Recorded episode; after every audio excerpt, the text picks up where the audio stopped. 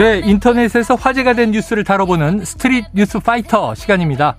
조현정 시사평론가 함께하겠습니다. 어서 오세요. 네, 안녕하세요. 자, 최근에 한 대학에서요, 전국 최초로 여성임을 인증받아야 문이 열리는 여성 안심 화장실이 설치됐다. 네. 야, 어떤 겁니까? 바로 스마트폰 앱을 사용해서 네. 본인이 여자라는 것 인정해야만 문이 열리는 네네. 여자 화장실이 생긴 겁니다. 어. 그러니까 화장실 불법 촬영이 큰 문제가 되고 있잖아요. 그렇죠, 그렇죠. 그래서 이런 걸 예방하겠다는 목적으로 개발한 시스템이 고려대학교에서 지난달부터 음. 시범 운영하게 됐다는 소식입니다. 네네. 그러니까 이 화장실 문에는요 아예 손잡이가 없어요. 어. 그렇다고 해서 자동문 그 열림 버튼 이런 것도 없어서 네. 그냥 앱을 대야만 열 수 있는 그런 구조인 아. 겁니다. 그래서 전용 앱을 받아서 통신사 본인 확인 절차를 거쳐서 여성임을 인증받은 뒤에 블루투스 기능을 켜고 화장실 문 옆에 있는 센서에다가 이 스마트폰을 가져다 대면 음. 문이 열리는 방식인 건데요. 네. 의견이 분분하죠. 예. 일단 화장실 특성상 우리가 급할 수 있잖아요. 네네네. 그거에 대한 우려가 제일 큰데 아.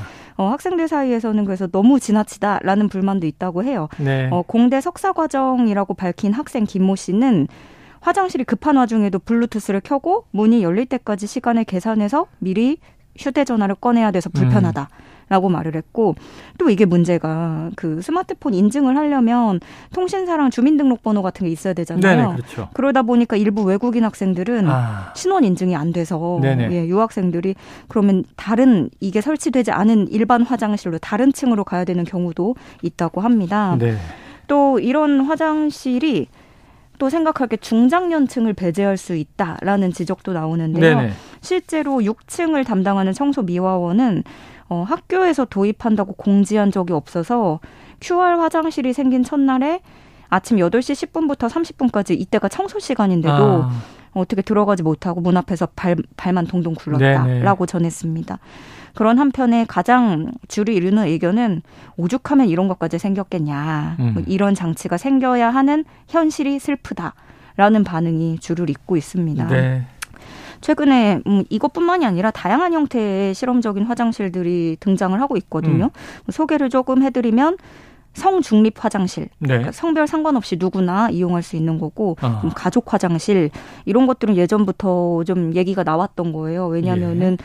아기들 기저귀 갈고 이래야 되는데 네네, 그게 그렇죠. 역할이 엄마만 하는 것이냐, 음. 어, 아빠도 같이 들어갈 수 있는 가족 화장실이 필요하다 음. 이런 얘기가 있었고요. 특히나 요즘에는 뭐 살인 사건도 있었고 음, 폭행이나 불법 촬영 네. 이런 특히나 여성 화장실에서 일어나는 범죄가 늘고 그러다 보니까 인권을 더 보주, 보장해야 된다는. 있다는 주장이 나오면서 네네. 다양한 형태의 화장실이 등장하고 있다는 소식입니다. 음, 그래요. 아, 이게 생각할수록 복잡하네. 성중립 화장실은 또 약간 느낌이 다르잖아요. 네, 네. 남녀 다 자유롭게 네. 드나들게 되면 여성들은 또 불안한 거 아닌가? 이런 생각도 해보게 되고. 어떻게 보면 이앱 인증 화장실과 정반대의 개념인 거죠. 네, 그렇죠. 네.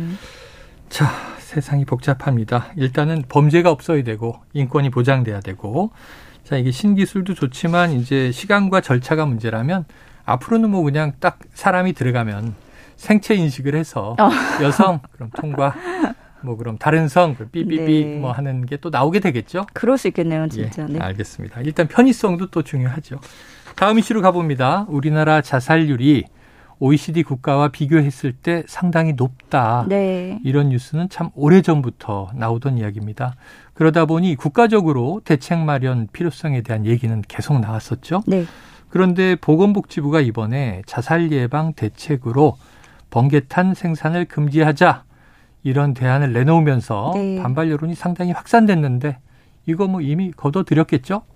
어, 아직은 지금 논의 논의 중이다. 네, 네. 네. 그러니까 복지부가 공청회에서 오는 2027년까지 자살률을 30% 이상 낮추겠다라는 목표와 대책을 네, 담은 네. 기본 계획을 발표를 했는데요.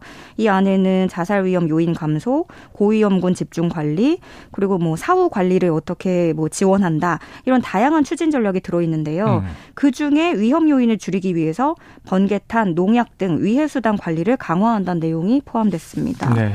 그래서 그러니까 이 복지부의 주장은 번개탄을 사용한 이런 극단적 선택의 사례가 너무 많고 네. 또 그동안 쓰여온 산화형 착화제가 사용된 번개탄을 생산 금지하고 음. 인체 유해성이 낮은 친환경 번개탄 대체제를 개발하겠다라는 네. 내용입니다. 그래서 자칫 보면은 아예 뭐 번개탄을 다 없애버리는 거냐 음. 이렇게 생각하실 수 있지만 복지부의 입장은 또 그건 아니거든요. 실제로 과거에 제초제인 그 그라목손 네네. 조금만 인체에 들어가도 강하죠. 예 큰일 난다는 그 그라목손의 판매를 제한했더니 관련해서 사망자가 확연히 줄어드는 효과를 낸 사실이 네. 있습니다. 그런데 이제 어, 이 소식을 접한 분들은 근본적인 해결책이 아니다라는 음. 비판이 나오고 있는 거죠. 어, 그런 마음이 안 드는 사회를 만들어야 되지 않느냐라는 네. 지적이 일단 제일 주를 이루고 있습니다.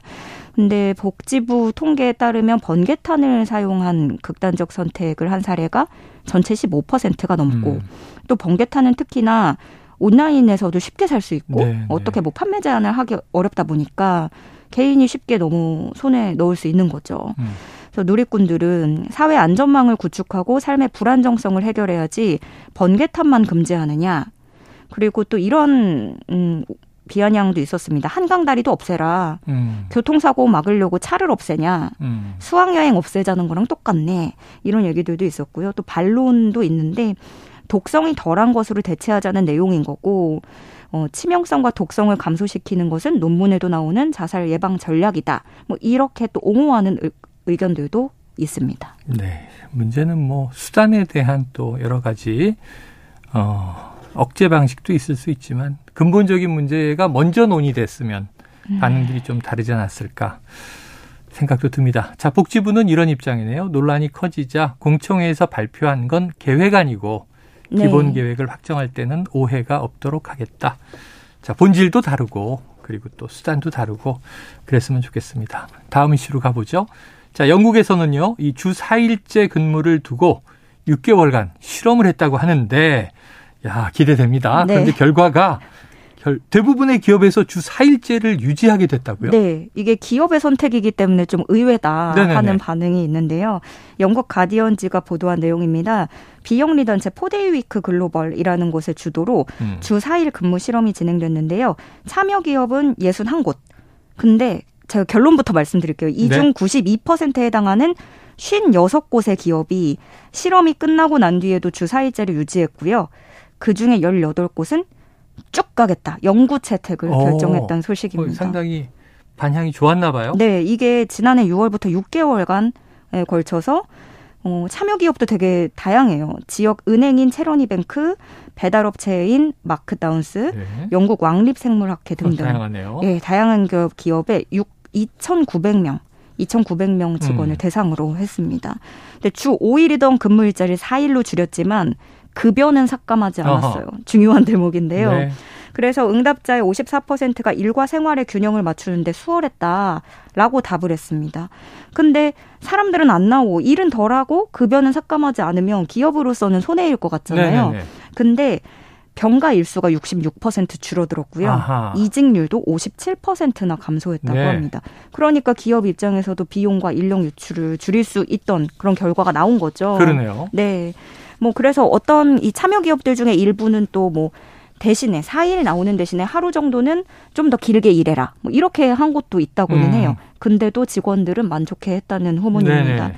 그러니까 물론 어, 이 과정에서 또 어떠한 그런 예기치 못한 상황도 있죠. 예를 네. 들어서 우리 회사는 주 4일째라서 휴일인 날인데 다른 기업은 일하고 있는 네. 거잖아요. 거래처가. 네. 그러면 그쪽에서 뭐 연락하거나 할 때 회의를 잡아야 될 때 업무 긴장감이 높아진 측면도 아하. 분명히 있었다고 합니다. 네. 우리나라 누리꾼들은 이 소식을 듣고 어, 회사에서 효율성 있게 일만 하면 좋은데 쓸데없이 잡아두는 시간이 너무 비효율적이다. 주 4일 가야 된다. 이렇게 찬성하는 의견. 네. 그리고 또 어떤 분은 주 4일 한다면 어느 요일이 좋을까. 벌써부터 이렇게 고민을 하시는. 전 그래서 생각을 해봤는데 어, 수요일이 좋지 않을까. 월화일하고 수요일 네. 쉬고 어, 목금이라고. 네. 그리고 또 반대로 저 얼토당토 안 하다라는 의견도 있어요. 이제 라떼 얘기가 나오면서 아하. 나 때는 우리 때는 주 7일 하루에 16시간씩 일해도 감사히 일했다. 노는 건 좋고 일하기는 싫은 거냐? 이런 의견도 있었고요. 음. 또 어떤 분은 아, 내 평생에 4일째 할 수 있을까? 이런 얘기도 하시더라고요. 요거 요거 제가 사회 신입사원으로 90년대 초반 나왔을 네. 때 토요일 출근했거든요.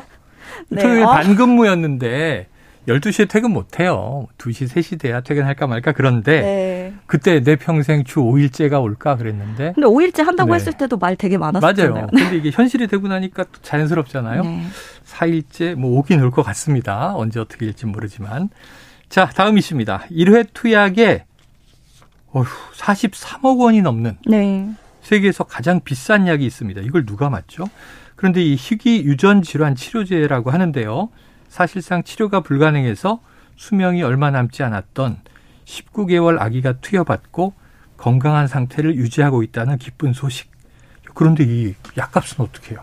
그, 아, 이게 영국의 아기거든요. 네. 어, 테디쇼라는 아기인데, 진짜 뭐, 그 누구도 접근할 수 없는 약이잖아요. 그렇죠. 사실 40억이 네. 넘으면. 그래서 영국 정부가 이런 환아들을 위해서 그 치료제를 공급하기로 결정을 한 거예요. 아, 그래요. 영국에는 NHS라는 제도가 있는데 우리나라 건강보험 제도와 유사한 서비스라고 생각을 음. 하시면 됩니다. 대부분이 세금과 사회보험으로 이루어져서 운영을 하기 때문에요. 근데 그래서 어 결국에 이 아기가 지난해 이 치료제를 받을 수 있었고 음. 이 도움으로 현재 건강한 상태를 유지하면서 투약 이후 6개월이 지난 지금까지도 증상이 발현되지 않은 상태라고 음. 합니다. 그래서 19개월 아기인데 어, 다행히 진짜 건강한 지금 음, 뭐 나날들을 보내고 있다고 해요.